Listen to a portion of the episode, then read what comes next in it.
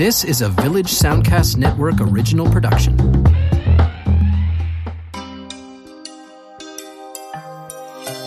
It's so hard to have an idea. There's so much content creation that I think there's this idea that like it's really easy. To- My dad dying was like a pretty big trauma and it was followed by like a bunch of other ones that were pretty devastating and honestly I was kind of just trying to find a way to survive. This is the Food Podcast, a Village Soundcast network production where personal stories are shared through the lens of food. And it's kind of like the, the, way being queer is, which I really love. Like, there's as many ways of feeling it and being it as there are people, which is really great. And, like, I don't know, is what makes the world lovely. I'm Lindsay Cameron Wilson. When I was little, about four or five, I had three wishes. One, to eat 100 chocolate bars. Two, to turn into a boy. And three, to have a bicycle with curly handlebars. I've consumed hundreds, perhaps thousands, of chocolate bars since then. As for becoming a boy, my young mind thought boy meant permission to sit on my banana skateboard and coast down the smooth road leading straight into our driveway. It meant I could wear a chocolate brown velour tracksuit with matching beige hush puppies without criticism. It meant I could play outside with my imaginary friends, Rake and Wilmot John, while my sisters dressed and fed their dolls. Eventually, I learned that I didn't have to become a boy to do these things. I could just be me. It took 46 years to realize the curly handlebar dream. It started with the pandemic, when life, along with my metabolism, ground to a halt. Blame it on the isolation baking, or the closed gyms and swimming pools or the hundred chocolate bars I stockpiled along with flour and toilet paper. One day, while making donuts in a sweatsuit, the doorbell rang. It was my brother in law, glowing with endorphins. He had just bought a curly handlebarred bicycle, the kind that would take him down fast roads or gravel covered paths through the evergreens. He looked so happy. He looked like five year old me. So I bought a bike I go out with my sister, my husband, and my brother in law, my bubble family. We find roads near the ocean and fly past wild roses and seagrass, and just yesterday, a garden with the biggest pumpkin I've ever seen. We climb hills and coast down the other side, those curly handlebars solid in my hands. And I wear a shirt with pockets in the back, just the right size for chocolate bars.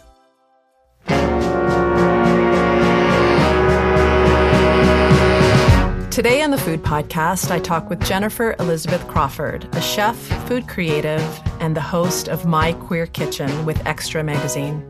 Jennifer, who identifies as they, has recently moved back to Nova Scotia from Toronto, where they studied political theory and worked as a policy analyst for over a decade. Toronto is also where they struggled with alcoholism and PTSD. It's where they became sober and where their culinary skills reached artistry levels and it's where they won MasterChef Canada 2019. Today, Jennifer is back home in Nova Scotia, living in an old home in the valley, writing a memoir, filming recipe videos with her sweetheart Logan, cooking with wild abandon, with dreams of opening a supper and sleep culinary outpost on their property. It's all about understanding that food can be a tool for learning and winning. Today on the Food Podcast.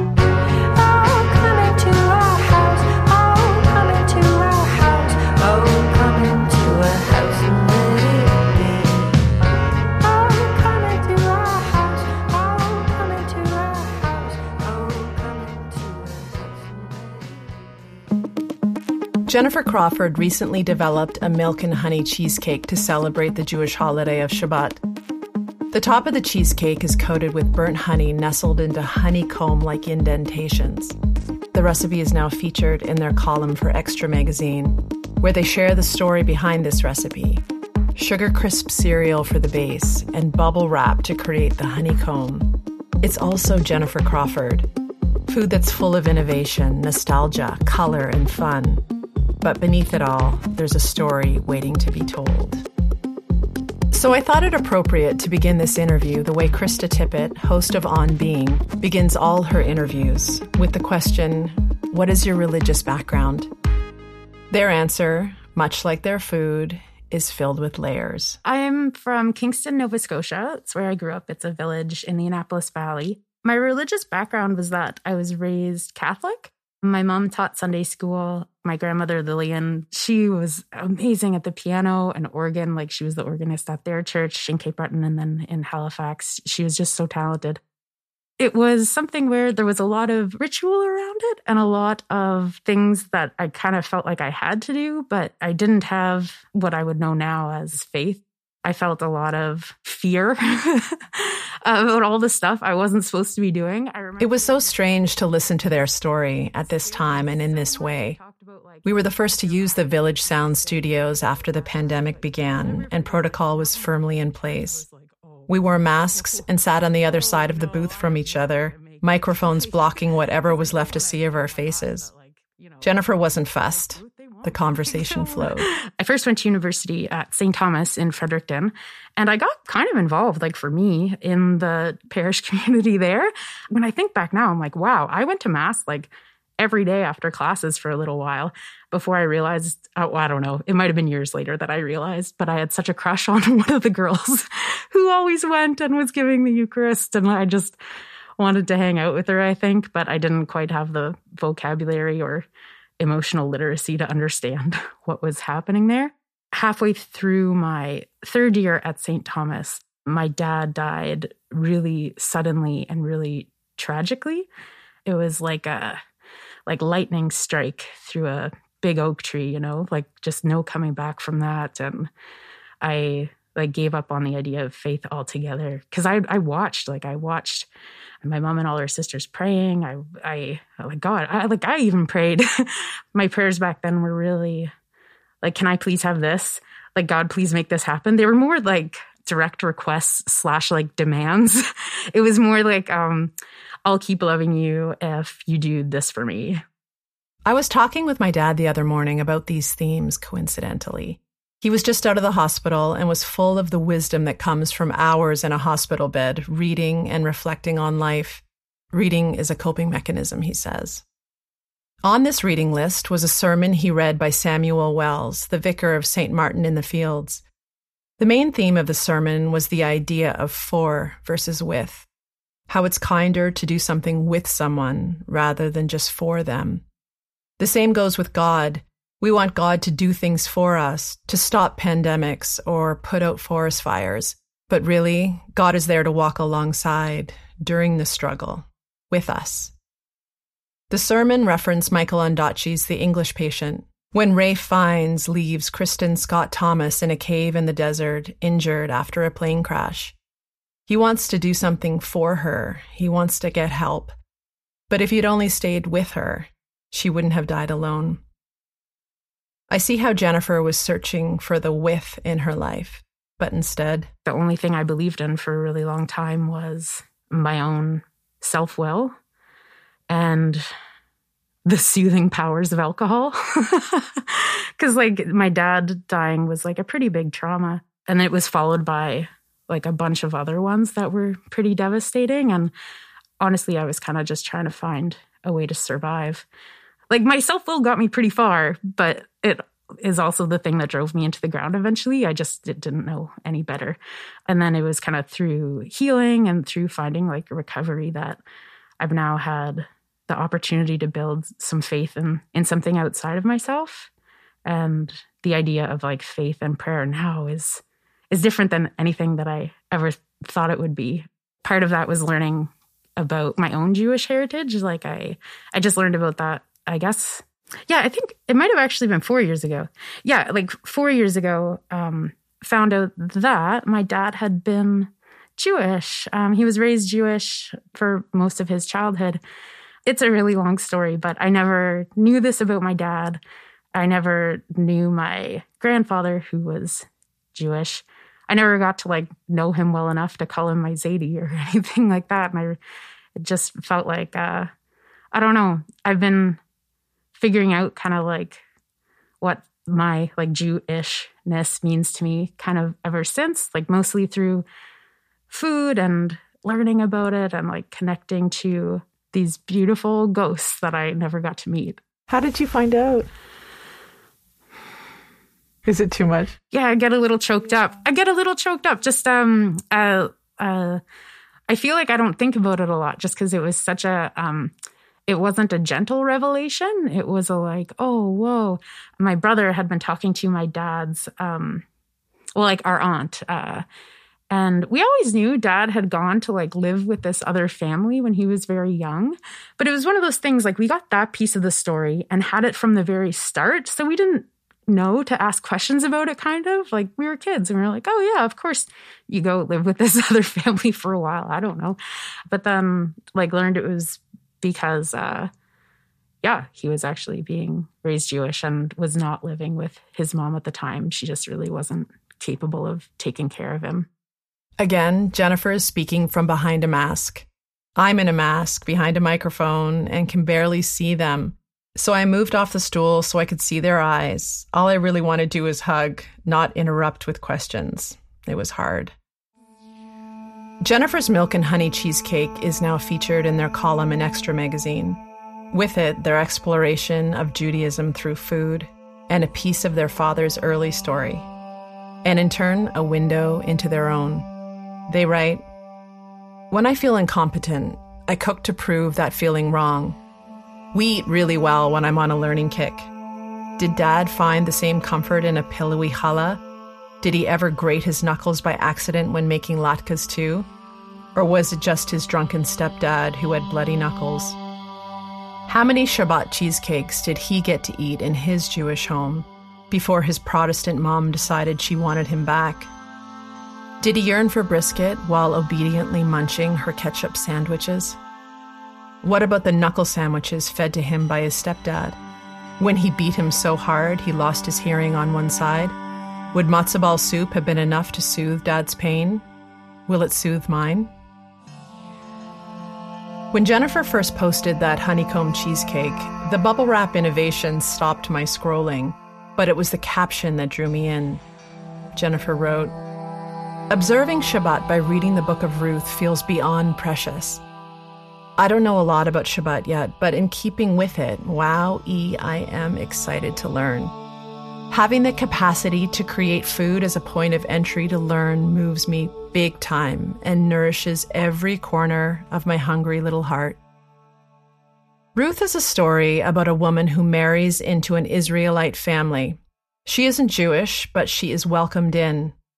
But her husband dies, her husband's brother dies, and her father in law dies too. Eventually, it's just Ruth and her mother in law, Naomi, standing alone. Naomi tells Ruth to go back to her land, to her people, but Ruth refuses. Instead, she remains loyal to Naomi, famously saying, I will go where you go. The loyalty pays off. A landowner named Boaz allows Ruth to glean his fields, and she is rewarded with food. He notices her loyalty to Naomi and marries Ruth. It's a story about belonging, being welcomed into the Jewish faith. It's the perfect message for a person who sat with the knowledge that they were a quarter Jewish, wondering. I spent a couple years with that information by myself, feeling like it wasn't enough like I didn't matter. It didn't count. And I was literally oh, like alone in my apartment feeling sad, Googling like a quarter Jewish on my dad's side. And without a word of a lie, this group came up based out of the JCC in Toronto, and it's called Jewish and. And it's like part Jewish, like a quarter Jewish on your dad's side. Like, stop quantifying your Jewishness. You count it just felt so well beshert was the word that i learned right then you know like so destined and getting to connect with that community was so special and feeling welcomed and like there's no judgment or urgency or right way to do things. Like we each have our own paths that we're kind of meandering and figuring it out as we go is well like another way of like unconditionally loving. Meanwhile jennifer was cooking a lot. They worked as a policy analyst by day in toronto let me inject here that I have no idea what a policy analyst does beyond analyzing policies. But this effervescent person with a silver fanny pack around their waist and a slick of gorgeous bright blue eyeliner across their lids, I can't picture it. Anyway, Jennifer is an artist through and through, and these skills were honed in the kitchen during this time in Toronto, deep diving into various culinary phases. They went through an animal butchery phase, a pastry phase, choux paste in particular. There was a meringue phase, a steak phase, and an aspic phase. Jennifer calls it achieving at trauma. Earlier this year, a CTV journalist quoted Jennifer saying they weren't ready to discuss these details of their PTSD publicly. I didn't ask Jennifer to elaborate or to dive deeper into their father's own trauma, but they were willing to share their healing process. Jennifer's food and their glowing energy is and will be a lighthouse to many struggling. I'm sure of that. But to step back a bit, before the healing came the rock bottom, a not so gentle one. Like ran it into the ground aggressively, like a smashed egg on the floor, you know, like guts everywhere. Had I not found an opportunity to heal at that point, like I don't know if I would have made it out at all it almost feels like at that point it wasn't like a a choice. I just knew that I was if I continued the way I was going, I definitely wasn't going to make it and I was hurting myself and everyone around me. Um, and yeah, I was I was desperate. I've never felt that kind of desperation and it was terrible, but it's also what made me reach out for help. Help came in the form of seeking sobriety and treatment for PTSD through the Center for Addiction and Mental Health. Jennifer shares parts of this journey in a comfort foods piece they wrote for Xtra magazine at the beginning of the pandemic. And true to form, what looks like a recipe for a big, comforting, cheesy carb is in fact a beautiful, reflective piece about finding comfort during the most difficult times. Jennifer writes Before doing a treatment program for trauma at the CAMH in Toronto, I'd been all consumed with my symptoms of hypervigilance and perfectionism with survival. How do you build capacity for bearing the unbearable? I always thought that grit and resilience came from a gnashing of teeth, a bearing down and pushing forward, a no days off, all caps exuberance with Rocky yelling in my face, keep moving forward, no matter how fatigued I felt. Turns out it was much, much softer than that. Thank Gaga, because I was exhausted. Then later, they write, where I thought fortitude came from applying myself to the wheels of the machine, grinding the grains of my humanity into flour to be sold for someone else's profit. I learned in that CAMH treatment program that it came instead from the permission to create measures of comfort, healing, and rest that was equal to the traumas I had experienced. I made a cake each day during my first month in recovery. Like the dozens of culinary ratios in my head, with enough repetition, the recipe for healing became second nature. It is, thankfully, something my body can do intuitively now, as easily as how my eyes simply know what a cup of flour looks like. Learning how to create comfort for myself became the one to one measure I live by.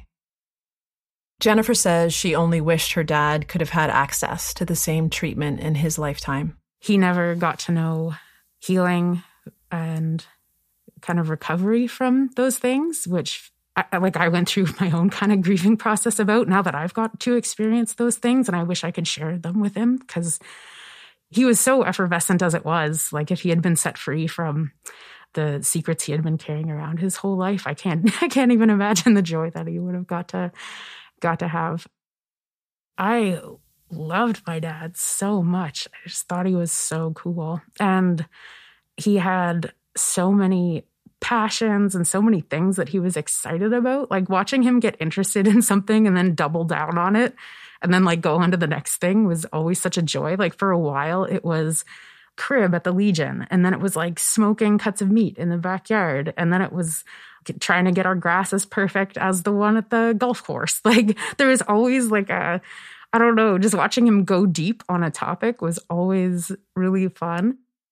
One of my first most vivid memories about this stuff was when dad got some pumpkin seeds from the Howard Dill family.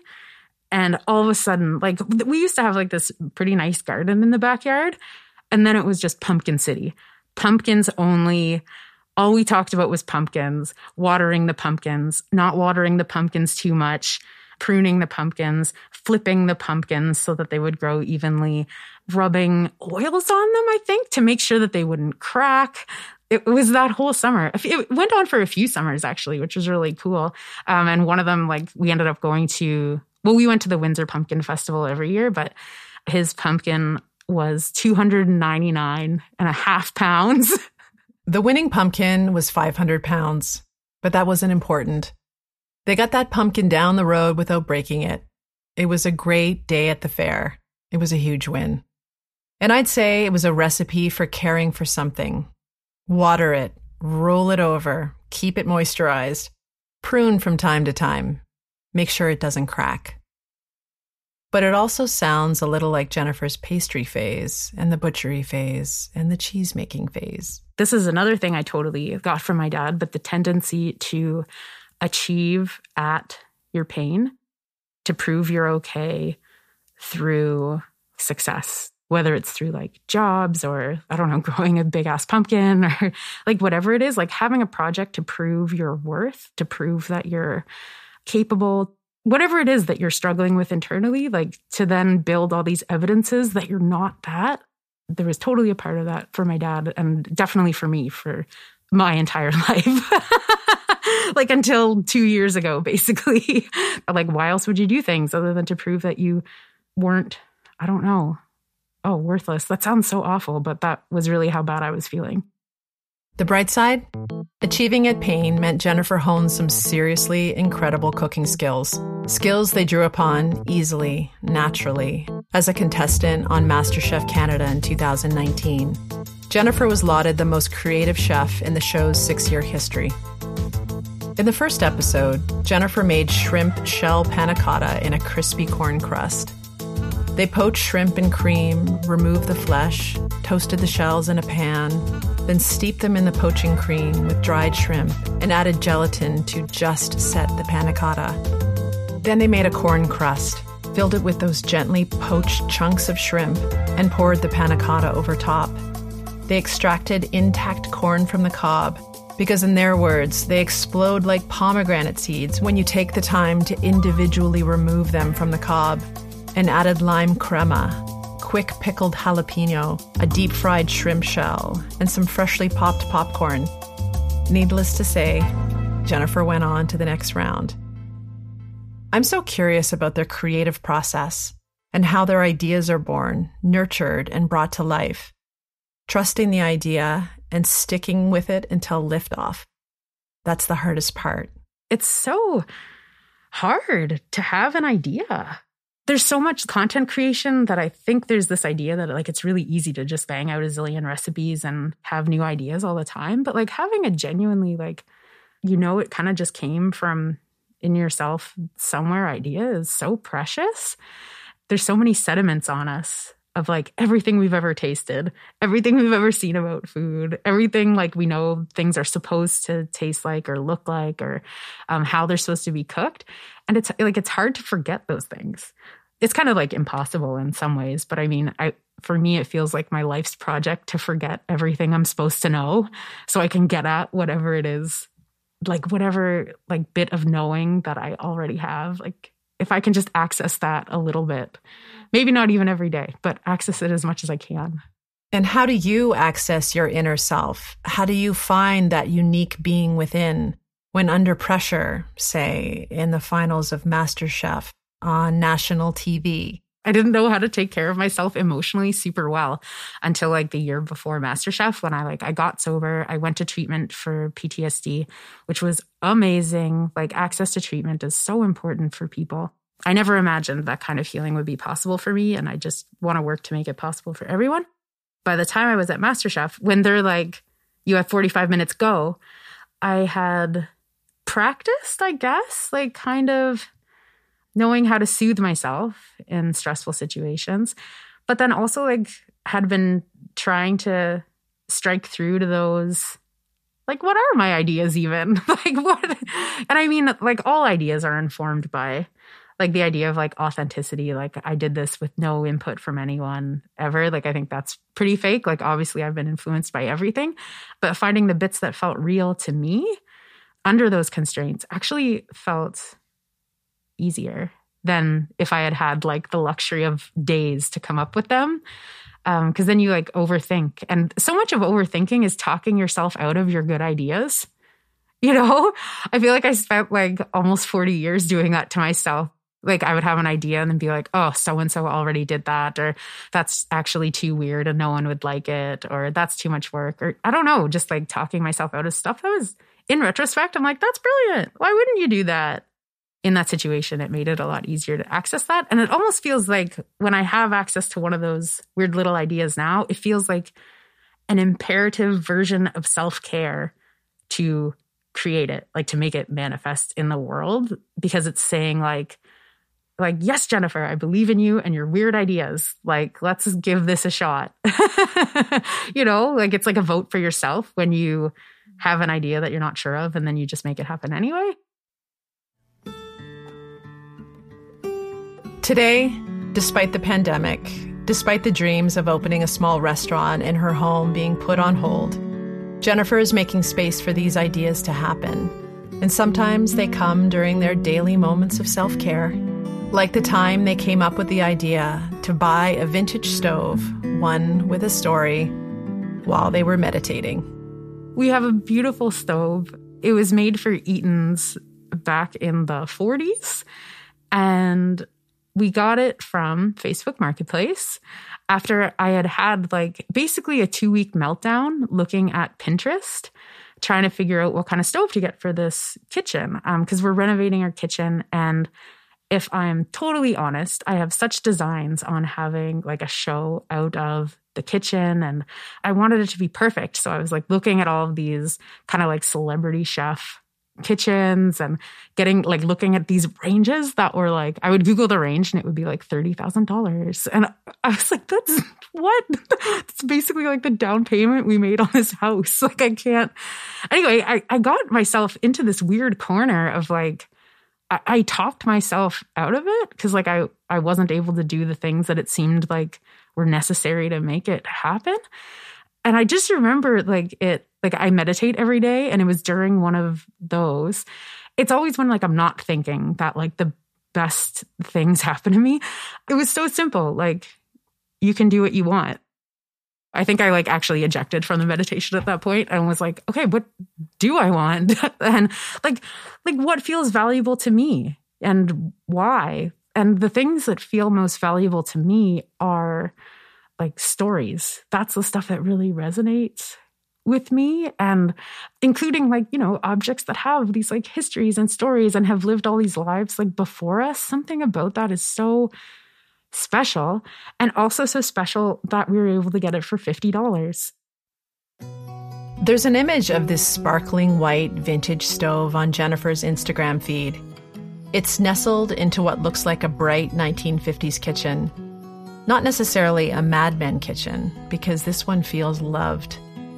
Tega might have something to do with that. She's Jennifer's golden retriever, who Jennifer wrote in the caption, loves to peer through the crystal glass oven door. It's food TV. Jennifer talked about Tega that day in the studio because Tega was a huge part of their journey towards unconditional loving. The other day, I was driving on the highway, listening to Q on CBC radio.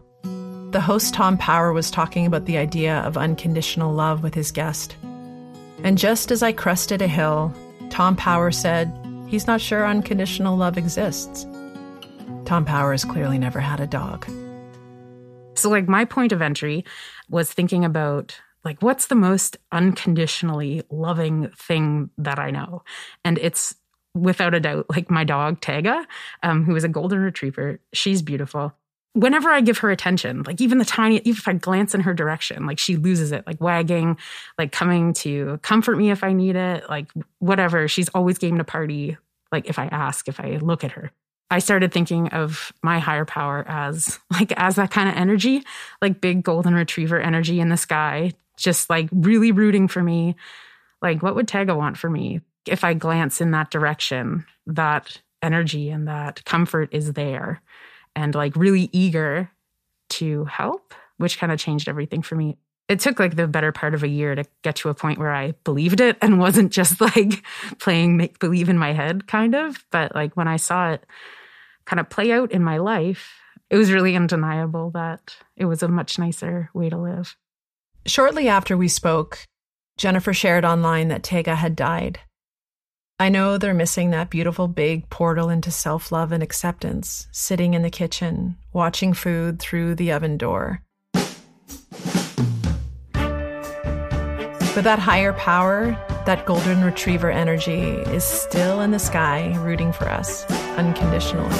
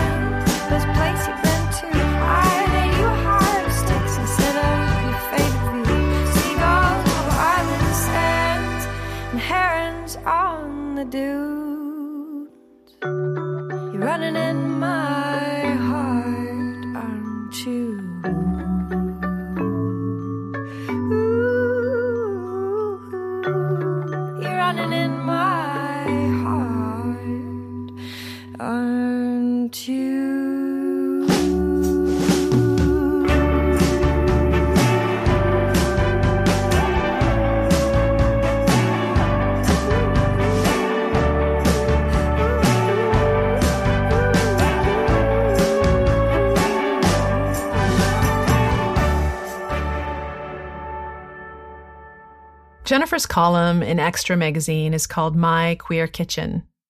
They've been asked in interviews a lot about queer food, what it is exactly. I wonder if queer food is the food that celebrates the policy analysts, the artists, the golden retrievers unconditionally. Is it food that celebrates those bold enough to believe in their weird ideas? I feel like queer food is really different for all sorts of people. And it's kind of like the way being queer is, which I really love. Like there's as many ways of feeling it and being it as there are people, which is really great. And like, I don't know, is what makes the world lovely. For me, it's kind of that feeling of possibility, just forgetting all the stuff you're supposed to know, because like it's just made up anyway. It comes back actually to that thing I was saying earlier like, what do you want? You can do what you want. Like, you can do what you like. Like, what is it that you like? Kind of being in tune with your own stuff. You might think the climax of this story happens in the spring of 2019 when MasterChef Season 6 aired in Canada. That was when Jennifer, buoyed by hours of self care, golden retriever energy, and years of practice in the kitchen, tapped into their best, weirdest ideas and did what they liked week after week until the grand finale when 12 contestants had become only two. On that final night, Jennifer made three dishes layered with stories. Their appetizer was ants on a log, made from celery brunoise, blue cheese mousse, and port poached figs. For a main dish, they served Mary's Little Lamb, braised lamb shanks, hay smoked oats, and mint floss. Yes, they made mint cotton candy by crushing those mints your grandmother served. And for dessert, treat cereal, puffed rice chocolate crumble, pink meringue marshmallows, a bruleed sugar cured egg yolk, and steaming tea smoked milk. The judges loved it all, especially the dessert. All these sweet cereals that I missed as a kid, the ones I crave, I recognize it all here. So my dream has come true, but in a sophisticated adult way. Thank you, Chef. This dessert is absolute creativity. It's somebody who's really mastered technique, flavor. You can't teach this. This is one of the most original desserts I've ever had. And then Jennifer stood on the MasterChef stage, head resting on their opponent Andre's shoulder, and waited for the verdict. This year's winner and Canada's new Master Chef is.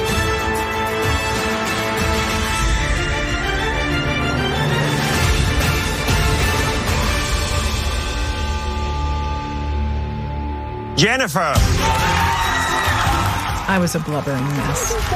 I finally figured out what I want to be when I grow up. Or, like, not totally grow up, but, you know, I figured out what I want to do anyway.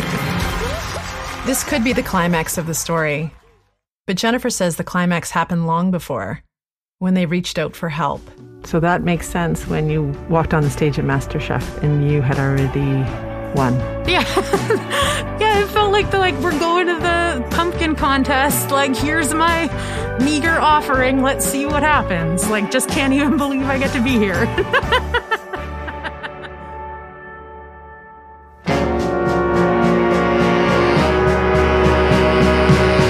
This episode is dedicated to Tega, the giver of unconditional golden retriever energy. Thanks to Jennifer Crawford, who I really hope is up for another conversation with me, a part two, because we barely scratched the surface. Jennifer can be found on Instagram at jennifer.e.crawford or at jenniferecrawford.com. And to Luke Badio for always stitching everything together beautifully. And thanks to Jen Grant for our theme song, and a special thanks to Jen for use of her song Heart of Sticks in this episode. You can find me on Instagram at Lindsay Cameron Wilson or at The Food Podcast or at lindsaycameronwilson.ca. Thanks for listening. I'm Lindsay Cameron Wilson. But before you go, here's a PS. I often ask guests what their idea of home is, a notion I'm always exploring. So before Jennifer left the studio, I asked them what their idea of home is now that they're back in their home province. Jennifer surprised me. After a lifetime of searching for home through sports, alcohol, achieving, and anxiety, they said they found home in themselves. and to feel at home in this like beautifully strange meat machine where I get to live like until I'm not living anymore. That felt that felt like home. I didn't know what was going to come out when I started talking. Sometimes it's like a big golden retriever energy, like take the wheel. Like I wonder what I'm going to say here. And I'm like, "Oh, that is true. Like that is real." This was a Village Soundcast Network original production.